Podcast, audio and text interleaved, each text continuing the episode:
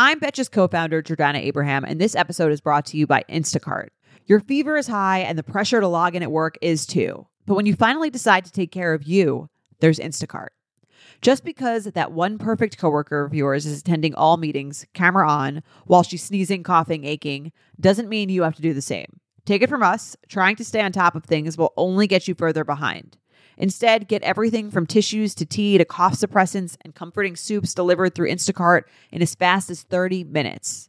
If anyone needs anything, they can just redirect their questions to that one perfect coworker of yours. Betches Media presents. It's one person coming in from China. It's going to disappear. One day it's like a miracle. It will. We're going to all be great. We're going to be so good. This is a pandemic. The Betches Sup podcast. No, I don't take responsibility at all. Hello, and welcome to the Sup Daily Corona Cast. I'm Sami Fishbein. And I'm Alise Morales. And the Corona Cast is your daily rundown of all the latest news on COVID 19, how we're getting through it, and just how close we are to ending this crisis. Let's get into it. Hi, Sammy. Hi, Elise. we were engaging in wedding planning talk before recording. So, no pun intended, we were engaging. Yes, 100%. Yeah. Uh two just two gals not knowing what their wedding's going to look like Yeah. and, And- and empathizing with each other. and trying to figure out, like, does the staff wear a mask? Do What- those masks look fancy? Yeah, are they? what do we do with the mask? Anyway, it's a wild time. We're gonna figure it out. We are. We are Yeah. going to figure it out and we will keep you posted and check out the Betches Brides podcast for more info on that. For yeah, for all the info on Corona brides and all that stuff. The the Betches Brides Insta account has actually brought me so much joy in this time because they've been featuring so many like really cute ceremonies that people have done, like porch wedding ceremonies and like drive through ceremonies. And I just like I found it very sweet to see. I do too. Um, I, I I try to ask myself, I'm like, am I down to earth enough yet to do this? Um, but the answer is so far been no. oh Um, no. it's, it's not just only my decision. Like Avi has so many family members, and like you know, it's just oh yeah. Yeah. I listen, I um completely personally my feeling is like everyone who had to deal with a corona wedding should deal with it in the exact way that they feel like would make them happy. So like Danny, my fiance has a cousin who like they had a Zoom wedding, but they're going a year out like a year from now they're going to have a big party that kind of they get to do their wedding that they had planned. I hope they can do that. In I a know. year. I know. Um, I hope they can do it in a year. Also, because if. They can do it in a year. You can do your wedding in more than a year. yeah, yeah, yeah, yeah. I've got a year and some change, and we're keeping keeping those fingers crossed. Yeah. I remember when you got engaged, I was like, wow, long engagement for Alise. And now I'm like, oh, that was smart. Mm, At that worked nicely for her. At first, I was like, kind of, I was like, damn, I really didn't want to be engaged for longer than a year and a half. That was like the amount of time in my mind. And, and we were like, oh, I was like, oh God, we're going to be, we're pushing like over two year engagement. I've like, whatever. And now I'm kind of like, well, that turned out good. yeah. I mean, same. It's funny. Like, I was thinking yesterday, I was like, I got engaged at t- age 29. I might Mhm. not get married till 32, which is wild. Crazy. I That is crazy. But it just shows Avi's you like, it's just a number. I'm like, well, you're 26. So let's and you're talk to a me. man. So, Yeah. You're, you know. Yeah, Um, okay, should we get into the news of the world? I guess. and not the news of our personal our personal wedding plans? I guess so. Although, Um, you know, Yeah. Well, to take the mood way way down, uh we Amer- the United States has officially hit 100,000 deaths from coronavirus. We were uh, approaching that. I guess we would call it a milestone. It's weird to call it a milestone, uh, but we were approaching that milestone over the weekend. It now has officially happened. That means we're having about 900 American deaths per day. This is twice the amount of the um, of the number of Americans lost in the entire Vietnam War. Um, that's wild. yeah, Trump marked it with a tweet, which is so crazy. a tweet that was so evidently written by Ivanka, which was um given given away by the use of the word love, which is not a word that him, Jared, Pompeo, Kellyanne, none of those people No. would insert that in there. But Yeah. Ivanka is just vapid enough to think that anyone could envision him writing that word down himself. hmm And she also like The only time knows- Trump has ever said the word love is when he referenced that he fell in love with Kim Jong Un. Yeah. I feel like he also said love when he was like Jeffrey Epstein loves young girls almost as much as I do. Yeah. I feel right. like that's another instance of him Thank you for fact checking me on that one. Yeah, actually, he said love about Jeffrey Epstein and young girls, Sami.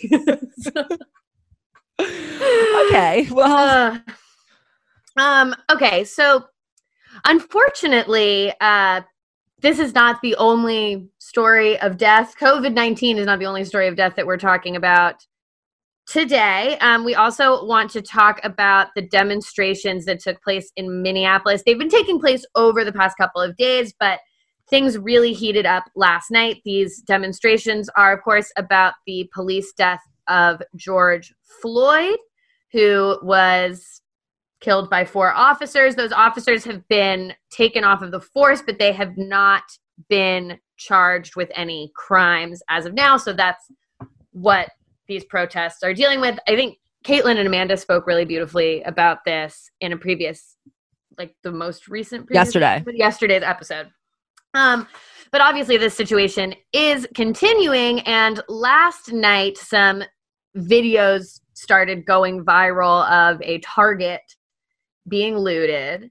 And so now we're kind of going into that. It's kind of the same thing that happened with the Ferguson discussion, which is like people who want to not have to talk about the death of Joy- George Floyd are now talking about sort of this Target being looted, it's which is, it's so scary and crazy. Um, yeah. But you would think that, like, after the recent goings on with like Ahmaud Arbery, that maybe police officers might be on their best behavior. Like, you might just be a little bit more careful with the Yeah. life of a black man. Like, yeah. why wouldn't you He's just like, literally saying the exact? He he said, "I can't breathe," which is the exact words that Eric Garner used. It, they've become a rallying cry of the Black Lives Matter movement. Like you think you would maybe be sensitive to that language at all, but I mean, I think that that just goes to show how deep the problem really goes. Like when people talk about a systemic issue, that's what they mean. it's also just like let's think on the most human level possible. You're touching you're like preventing someone from breathing. They say to you i can't breathe. Wouldn't your like human reflex be to like loosen up? Yeah, and so i don't kill somebody? It's also not lost on me that it's like you would think that maybe as a person going through this pandemic that literally attacks your lungs and ability to breathe that the ability to breathe like your you would be more sensitive to the importance of human breath and what it means for a person to be able to breathe. Like we're seeing people lose the ability to breathe. 100,000 Americans die yeah.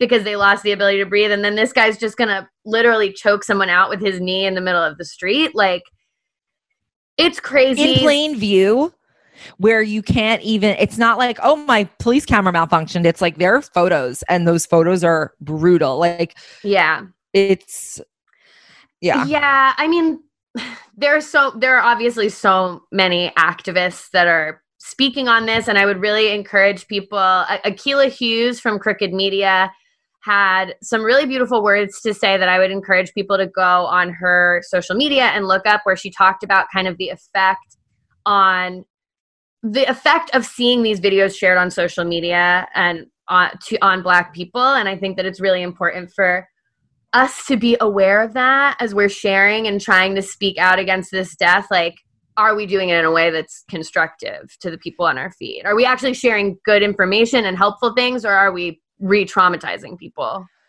Yeah, and I mean also like I think just you you and I like we know it's not about us. Mhm. So I think that just we would advise like our audience because we don't you know, we're not the authority on this. Um just to to seek out black voices Mhm. and their perspectives and if you're questioning the situation, wh- what your perspective is on it. I'm sure a lot of listeners of this podcast, you know, are kind of already there, but Yeah. um it it's time to kind of like re-educate ourselves um and that is only done by really following the people in the communities that are most effective Mm-hmm. um so we're really not your voices on this um the two of us mm-hmm. but we encourage you to seek out other voices like Yes. like we said Akilah Hughes um yeah, Rachel Caitlin, Cargle. obviously. Rachel Cargle, always a great person to speak to.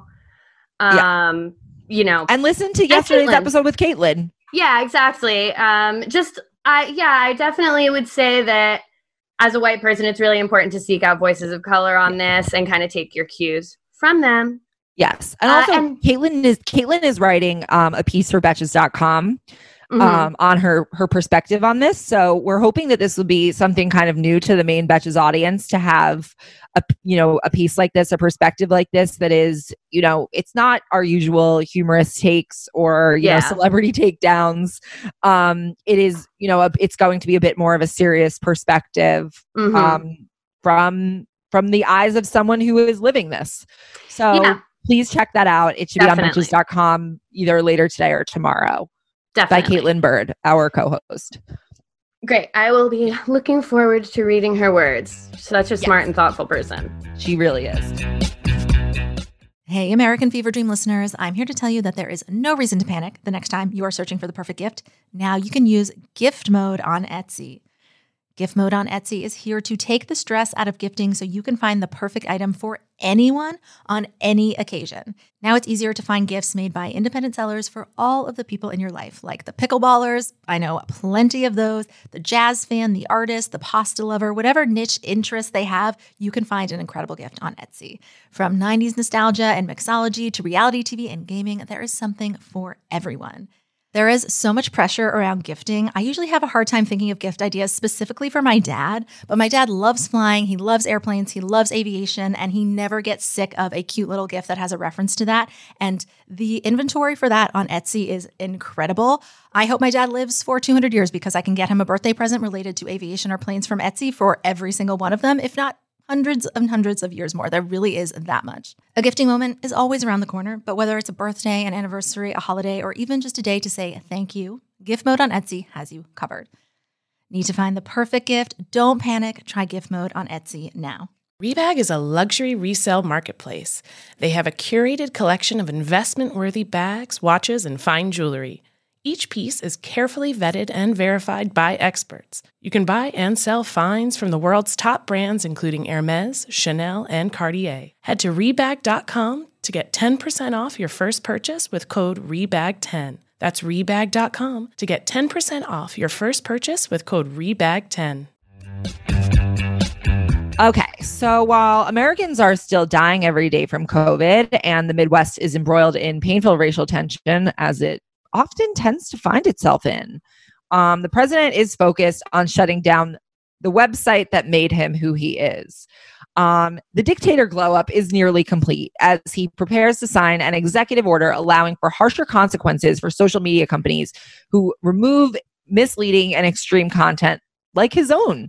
Um, this comes after Trump more broadly threatened to shut Twitter down entirely for allegedly silencing conservative voices. You know, conservatives love to say that all the accounts that are banned are conservative accounts. Mhm. Um, maybe, you know, I don't know the, the the truth of that statistic, but maybe there's something to examine. Like, maybe conservative accounts spread false information more, or maybe more Yeah. bot accounts take a conservative point of view.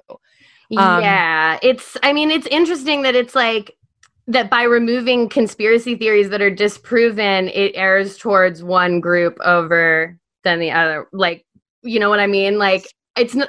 Maybe you should examine why conspiracy theories seem to be and like false information seem to be coming from one side and not the other.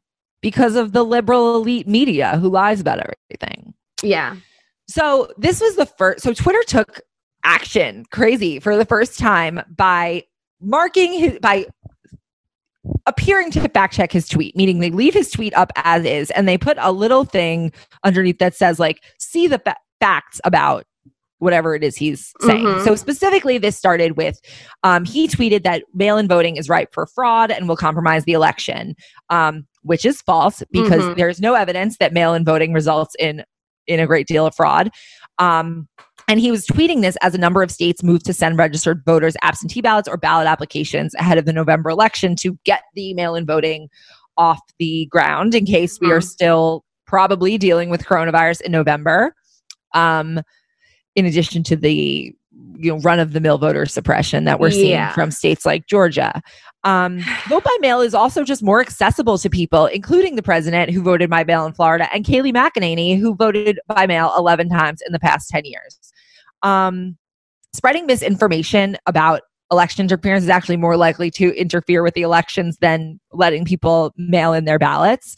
Um, so Twitter put up this warning and it says, get the facts about mail in voting. And Trump got really mad because this is his favorite.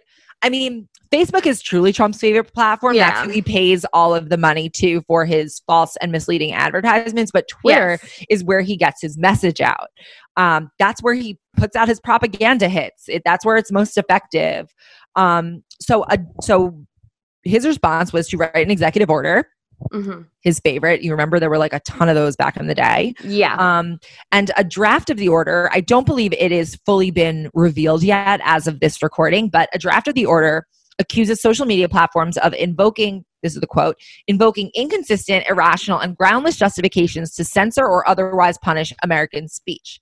If implemented, the order would make it easier for federal regulators to make case to make the case that companies like Facebook, Google, YouTube, and Twitter are suppressing free speech when they suspend users, remove posts, or flag them as potentially inaccurate. So this is this is pretty broad, Mhm. um, and it will almost certainly face a court challenge when it come when it's fully out. Um, under Section 230 of the Communications Decency Act, online companies are essentially immune from liability for content created by their users and posted to their platforms. Meaning, he wouldn't be able to be like, "I'm shutting, like I'm completely shutting down your platform because there is misinformation on it." Mhm. that is promoted by your users. Um, but that's also the same statute that's that has made Twitter not crack down on Trump and other world leaders with their misleading twe- misleading tweets.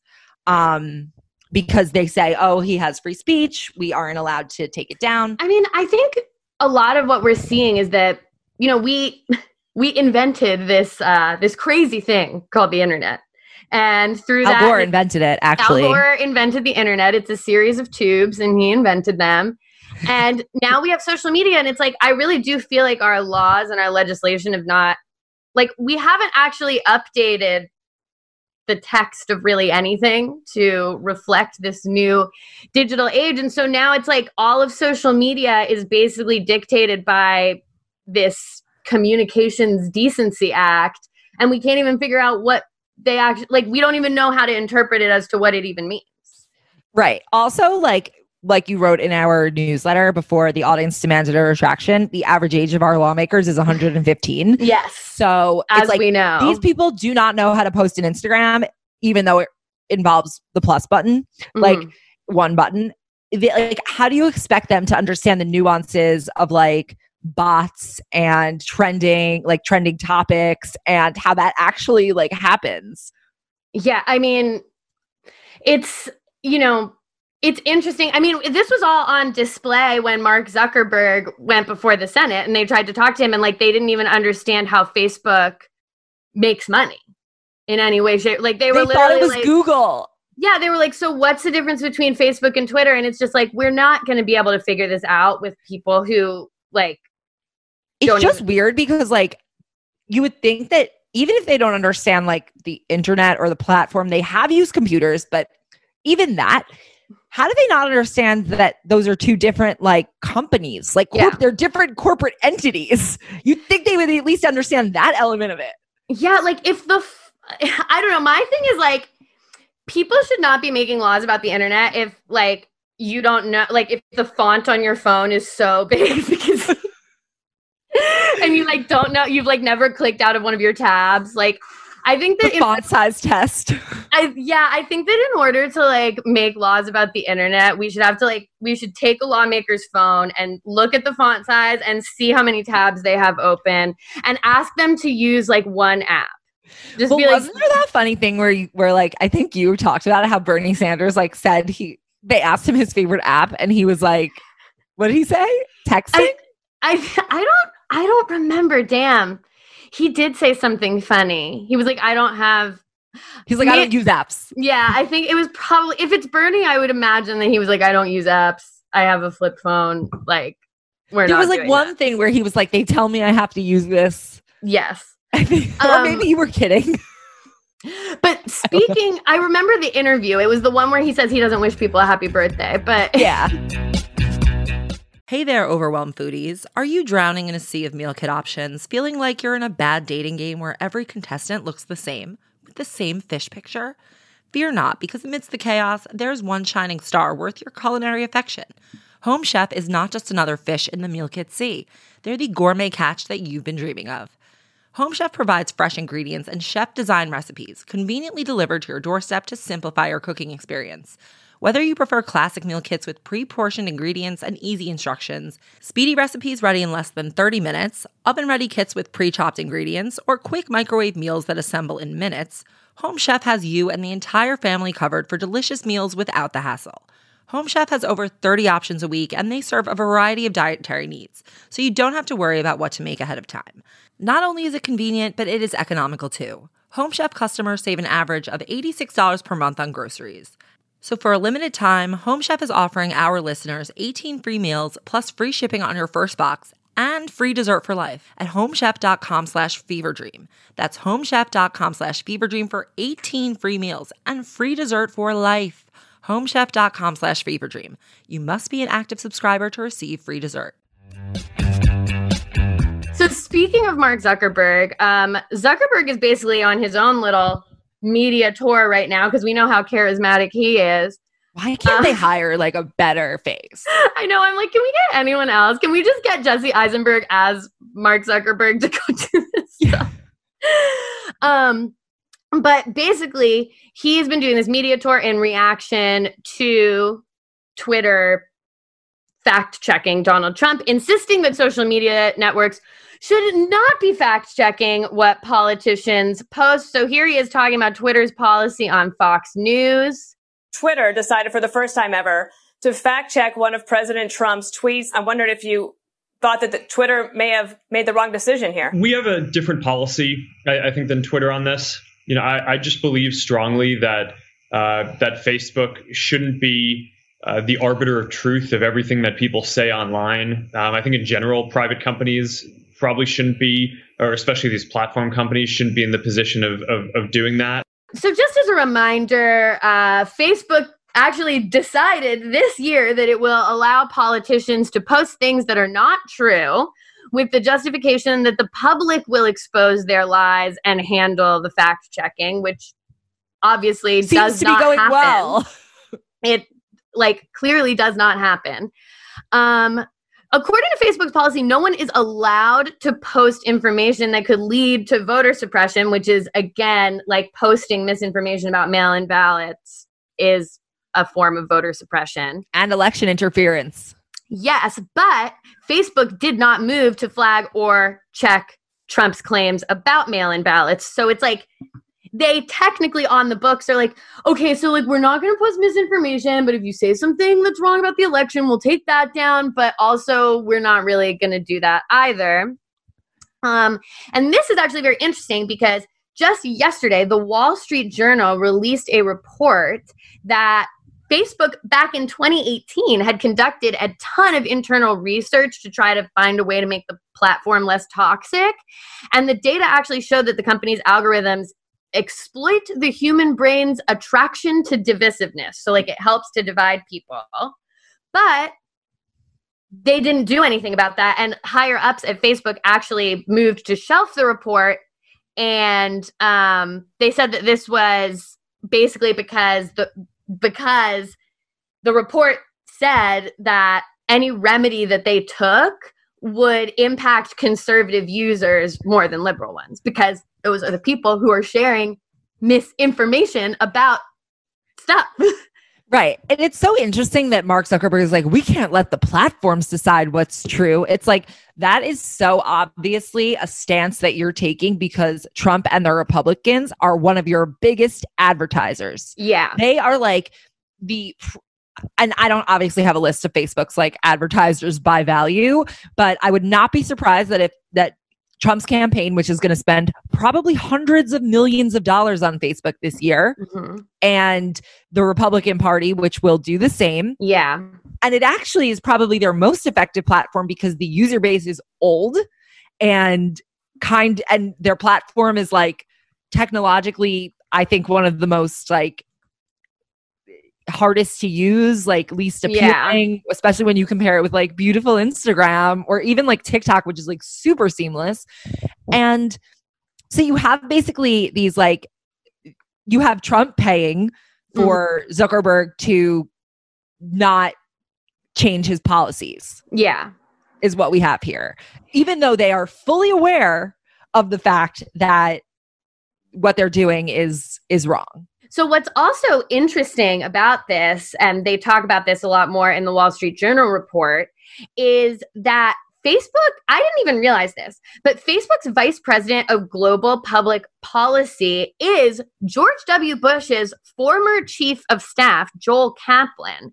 And apparently he was like very instrumental in pushing them to not fuck with conservative users, obviously, and just kind of in general, like Kaplan, um, he's like he's a controversial figure in right wing politics. He he supported uh, Brett Kavanaugh throughout his nomination, and apparently he has like a lot of sway over Mark Zuckerberg, uh, and he's taken on a much larger role in Facebook since the 2016 election, and basically like this Wall Street Journal report was kind of showing how this guy he might be kind of the mastermind behind why Facebook has decided to be the the quote unquote conservative social media platform. Not that they would even call themselves that, but it's just like they're the ones that seem most interested in catering to that base. And it might be because of this Kaplan guy. Interesting. Now Yeah. I'm so curious about this guy. I know. I, I just, like, didn't. I didn't know anything he- about him. I mean, it must be cold hard facts that he is displaying because Mark Zuckerberg is not going to be displayed by like some sort of emotional plea. So he probably just showed him some like facts and figures and was like, "You'll make this much money if you don't do anything." Right. Those are the facts and figures he was showing. Yeah. There's no way he was like, oh, well, this seems like the morally right thing to do. Like, I don't know. It's so it's so weird how Mark Zuckerberg's morality Yeah. works. Like he really, I think, has a code that he has, you know, only invented for himself. Yeah, yeah. Again, I just always come back. It's really funny because me and Danny rewatched The Social Network in quarantine, and it's just like it's not like Mark Zuckerberg's like a great dude in that movie, but he comes off as like, I mean, Jesse Eisenberg makes him like so charismatic and like, you know, He's not charismatic. It's more just ruthless, that but like, like, like cool. Like he's gonna be in the meeting and he's gonna be like, "You've got part of my attention, the minimal amount," and it's like Mark Zuckerberg could never deliver a slam like that. He could never say like. Well, that's why Aaron Sorkin stilted. probably like shouldn't have been writing Mark Zuckerberg. We should have had like an algorithm writing Mark Zuckerberg. that it would actually it would actually make it would be more accurate for a computer to write Mark Zuckerberg's dialogue than for an actual human to try to conceive of it. That so is one true. hundred percent true. Yeah, I mean, I I wonder. I really do wonder why they keep him as like the face of any of this. But then I sort of feel like it's actually a lot. It's almost easier for them to keep him as the face because Yeah. then you don't like soil another person. You just like lower expectations of Mark Zuckerberg, which makes things ultimately easier for them. Yeah, and it's like he's so famous that it's like hi the fact that he's recognizable maybe outweighs the fact that like who likes him. Is anyone like I'm a Mark Zuckerberg stan. Like No. Elon Musk, Elon Musk has have stans. stands. Like Elon Musk has people who are into him and will like avenge him at all costs. Mark Zuckerberg does not. I think the reason for that is that Elon Musk well, okay, there's two things. One is that Elon Musk went on Joe Rogan. So Yeah. he has that whole like bro, yeah, like I'm just like Yeah. a bro, like I smoke weed on Joe Rogan, like, and then that got people behind him and they like how the difference with Elon Musk is that he seems like silly almost. Like yeah. it seems silly and harmless. Like he just wants to make spaceships. Like he seems like an overgrown teenager who just kind of like we're just letting him like figure out the space thing and the cars and like the cars look cool and like it doesn't I've never interacted with the Tesla brand in my life. It's never affected me. Like it doesn't hurt me. The difference is that Facebook inter like affects most humans on the planet and actually hurts them. Like what about the uh the genocide in what was it Myanmar that Yeah. that happened because of Facebook? Like people Yeah. die because of Facebook. Like Tesla okay, like your little Yeah. spaceship doesn't go. Like I don't give a fuck. Yeah, that is also true. Like Tesla has not perpetrated like a great evil on earth. Yeah. I just find Elon Musk like annoying, Same. but whatever. All right. He's just feel- like a character. yeah. Yeah. And he should he should have named his baby a normal name. Yeah. But other than that, it's like, okay, fine. I think he's kind of an asshole, but whatever. Can we forgive Apple Martin now? we can definitely we can definitely forgive Apple Martin. Apple Martin is off the hook officially. All right, should we um should we take it to the end of the episode? We actually um before we before we end, before I say our little sign off, we do want to preview tomorrow's episode, which is with none other than Senator Tammy Duckworth um, Yeah. who figured out that people who had had babies this year weren't getting their CARES Act child credit because, according to the IRS, those babies don't exist yet. So she's currently proposing legislation to fix that, in addition to other loopholes. She also talks about what it's like to be a mother of young children in a body of mostly old white men. I'm talking about Congress. And sheds a light on how suppressing mail in voting will hurt veterans. So, really excited to hear that interview. Same. This is our Can we first an- senator. Or no, It's our first senator. no, because yeah, right, because Swalwell is a representative. Yeah, Someday we are- senator, maybe.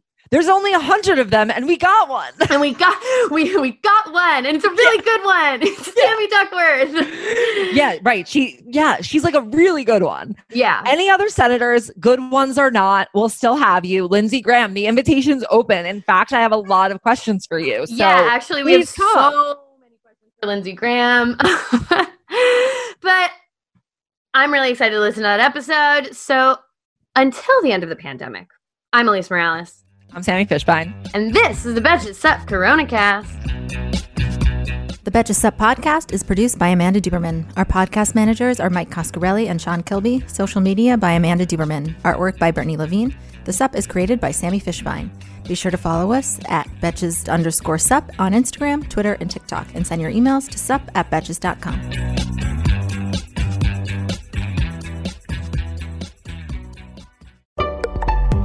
Betches.